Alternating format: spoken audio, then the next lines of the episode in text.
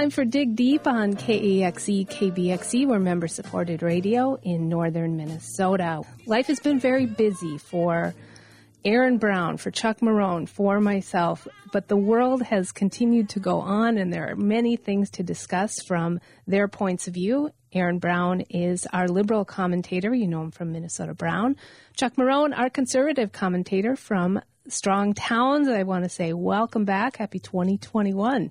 Even though I didn't hear as many people say happy 2021 this year as oh, they do oh, in other years. New Year, yes. yeah, it's a it's a new year. It's it's it's good. I think it's it's well, it's not 2020 anymore, and I guess that's good enough. Yeah. Let's start our conversation today about kind of where we find ourselves in the world, especially let, let's hone in on Minnesota right now. I've been enmeshed in Minnesota politics over the last year and watching, trying to report on this divide between Democrats and Republicans, seeing the governor kind of govern through executive orders and how not only Republicans respond, but people respond.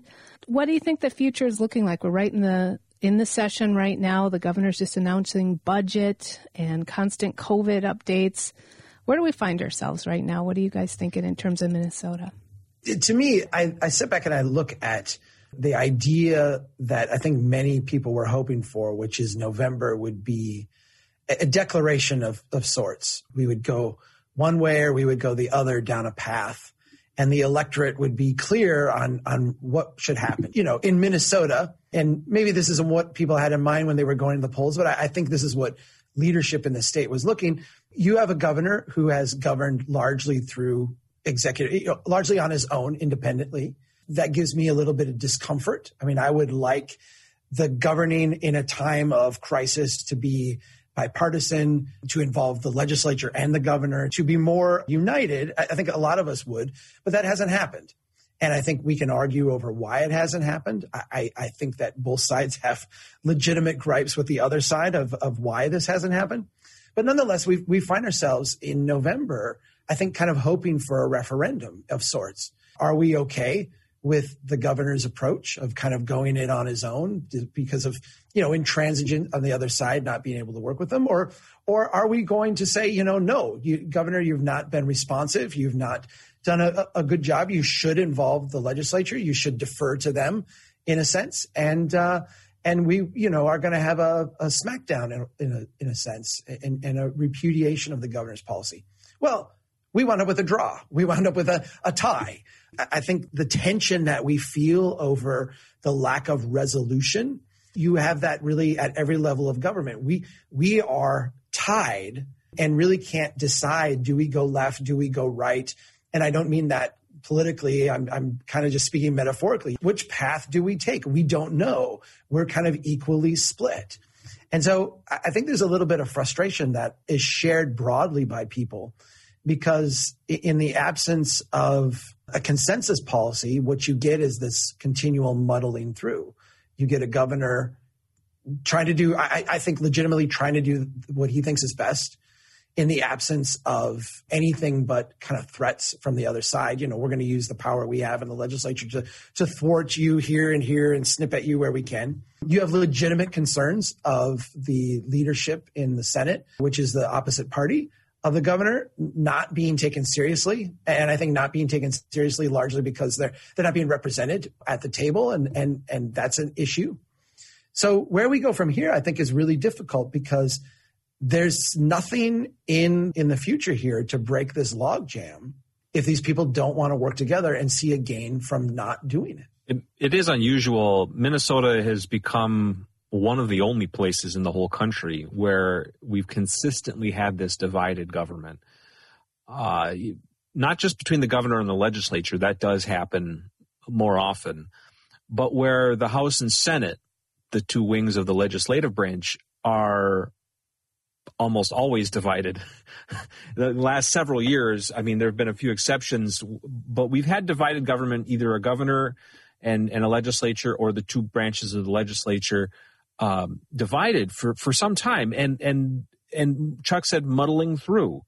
If you observe state government, not just the legislature, but how that manifests in the government, and whether that's budgeting or planning or new ideas coming or going, It's all muddling. We're all just get through to the next one and see what happens. And what keeps happening are some inevitable things when the state government contracts too much or isn't responsive to the needs of people who use state services, whether it's education or healthcare or something, then the DFL has a big year. And then when the, too much money gets spent or they don't like taxes or something else happens that is a testament against government spending, then the Republicans come back and neither side though ever really gets a clean win, like Chuck just described. And so it's always muddling along. And we've kind of moved past kind of a nostalgic notion of let's just split the difference. Democrats want to spend this much, Republicans want to spend this much. Let's go in between. Well, we've kind of moved to a point where I think Chuck might agree that conservatives now see through that and they don't want to split the difference because it always means more. And so they've gone on the more obstructionist route of, well, we just won't do the thing if you don't see it our way because that's their best negotiating position. And it kind of started to be really prevalent under the Pawlenty years because Pawlenty was able to use the, the governorship even when both houses of the legislature were uh, Democratic. He was able to use the executive branch to kind of perch up and say, "I won't, I won't pass that. I won't, I won't sign that. I won't sign that." Well, then it flipped, and under the Dayton and now under the Walz years, where the Democrat has the main office, they're doing the same thing on the legislative side. You kind of wonder, like, what would this actually look like if the Republicans did have the whole run of the thing, which they have not had in a very long time? And would it be as draconian as they're proposing, or would there, well, what is the idea? Eh, but we don't know that. And we've only briefly had Democratic control of the, all the houses, and that's never lasted much more than two years. So it, it is like, what is the path forward? I think that's the question Chuck and I are trying to get at: is what's the path forward if this is the way we're doing it? What is the path forward for big problems? Whether it's a service that the state provides, whether it's a taxation system, environmental law, I mean, all of the above, all the things the state does. What is our way forward? And it, only seems to be amplified by the fact or exacerbated by the fact that the political ideological divide in the country has now permeated down to the lowest levels of of the electorate or I shouldn't say the electorate but of the government system. So like it was a national thing. Now it's down at the local level and city councilors have to take a position on Trump or yeah. Uh, or whatever, you know, and, and it's like, so now it's way down at the bottom and everyone's got their ideological divide even in a neighborhood. And so legislators are coming out that are frankly just flamethrowers. You know, they're for the clicks, you know, they're for the likes and the shares on social media and uh, to gum up and stick it to the other side. And I, I'm I'm agreeing that that there are representatives or examples of that on both sides of the uh, body. I mean, we're seeing, you know, some pretty prominent Republican examples these days, but if there's those kinds of folks in the House and Senate, and you have a handful of moderates or experienced hands who know how to do a budget, who can't do the budget they want to do, and don't have the votes to work with the other side, because neither of them can deliver their their extremist wings. Uh, we're just stuck, and so that gives us what we have, which which is Walz doing everything he can by executive order. I've been on this station for uh, two decades now. Aaron brought up Pawlenty, and I, I, remember in the Pawlenty administration talking about these things and saying we have structural problems that need to be resolved and need to be fixed, and we're just doing band aids, and it's just getting us through to the next session, and we really need these structural fixes. We are still in that same scenario where we really have not structurally changed anything. And let me give you an example, and I, I hope this doesn't discredit me with too much of our audience. If, if we take uh, the issue of healthcare, I would say that the best approach to me is one that leans into an individual approach where we empower individuals within a marketplace. We de emphasize insurance companies, we de emphasize government payments, and, and we emphasize individuals and individual empowerment. I think the second best option would be a single payer system, one that kind of defines the rules, releases the shackles from business, and a- allows our system to kind of evolve in a way that I think would really free up our economy. The worst system is the one we have now. And so, in a sense, like I do not support a single payer system. But if you say we're going to have another two decades of muddling through with this terrible system we have now, which I think is robbing not only individuals of good health care, but, but businesses and economy of growth and opportunity, entrepreneurs of the capacity to start up and do things and take risks. I think it's the worst of all systems to me, the idea that we're just going to like not resolve this thing, we're just going to kind of be at a stalemate for decades is the worst possible thing for Minnesota. And that's as someone who doesn't want single payer, but would prefer it over the current status that we have now. Does that make sense, Aaron? Like I'm It absolutely does. I in order to get my preferred system, and I don't want your your preferred system, let's say, I'm willing to tolerate a system we both agree sucks. Yeah. Yeah, that we both agree is the worst. Right. Yeah, that, that is probably couldn't be designed in a laboratory to be less efficient and of any good to the public uh, welfare. Because, yeah, we have a system that is formed to protect the industry that comes between a patient and their healthcare provider and it is a private industry. And in fact it's complicated by the fact that these industries are now part of our 401ks and so you know you don't want to go after the big insurance companies because if they go bankrupt or go out of business your 401k and your pensions go out you know this is interconnected disaster of a system. You know i'm home more these days because of covid. And, and if on lunch if i turn the tv on you get the daytime tv ads. And it's an ad for a private company telling me how I can get Medicare to spend more money on me. Um, if I call them and they tell me what to apply for so I can get whatever that is that I obviously didn't need uh, because I didn't think of it. you know? And so now you've got the government spending, which could be more focused on people with needs, going toward this mechanism of grifterism, really, that, that goes on. And it's so frustrating. And you think, yeah, so let's look at our current. Let, let's let's not change anything because we you know we know that you can hope for the perfect thing for your side or the other side, and, and you know it doesn't happen. So let's just look at our current legislature. I think the question is how do we map out solutions for a big problem like healthcare with a Governor Walz and a Republican Senate and a Democratic House?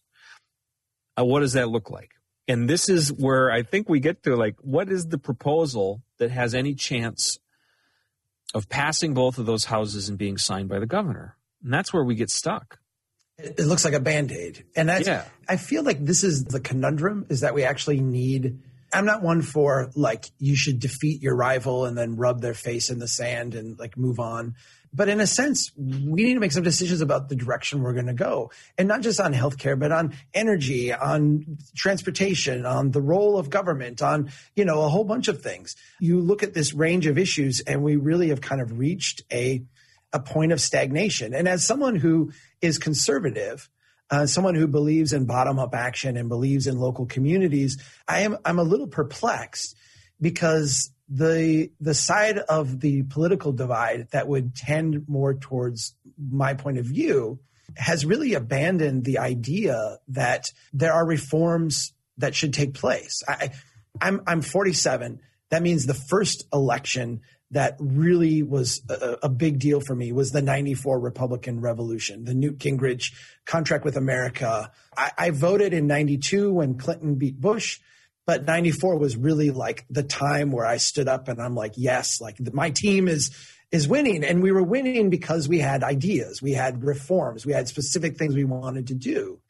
You look today and and my biggest fear for Republicans and for this side of the aisle that I would like to see more, you know, eloquently represented is that it has found that it can achieve this stalemate, this parity by just simply being no I'm no, I'm against a lot of what progressives want to do at the state level, at the federal level, particularly. At the local level, I embrace a lot of it. But at those levels, I, I really am very skeptical of the big top down approach and the big government approach. But there is no analog right now. There is nothing coming out of Republican talking points, think tanks, uh, idea centers, policy institutes that would have like a coherent plan so, Aaron, you asked the question like, what would happen if Republicans controlled the entire government?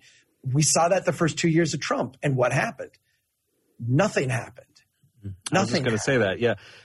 I'm not a conservative, and so I don't dare speak for for you and your fellow conservatives, Chuck. But if I were, if I can imagine that, I would be very frustrated, especially with those first two years when. I'm glad you empathize because I am very uh, frustrated. Uh, yeah, because earlier, Chuck, you mentioned the two kinds of health systems you could look at, both being in your eyes better than the current system, and your yours involved more personal responsibility.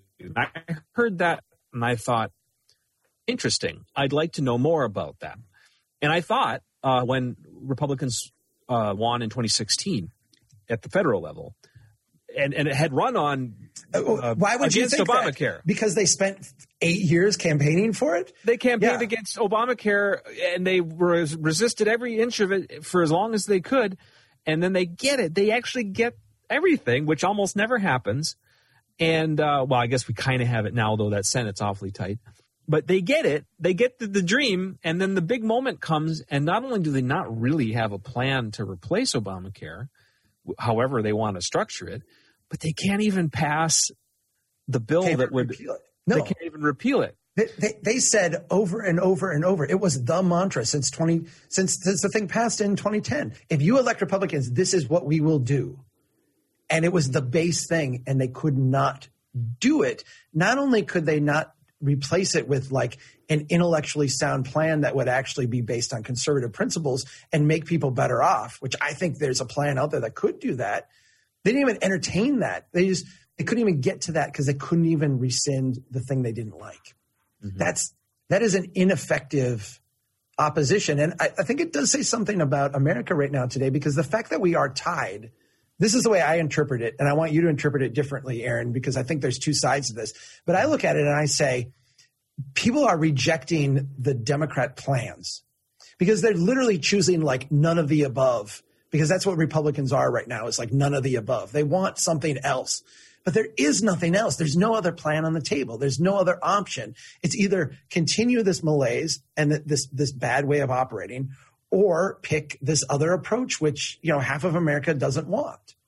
Um, go ahead and give a different interpretation. Yeah. Well, I don't know that. Uh, you know, I don't want to be in a, in a spin room here.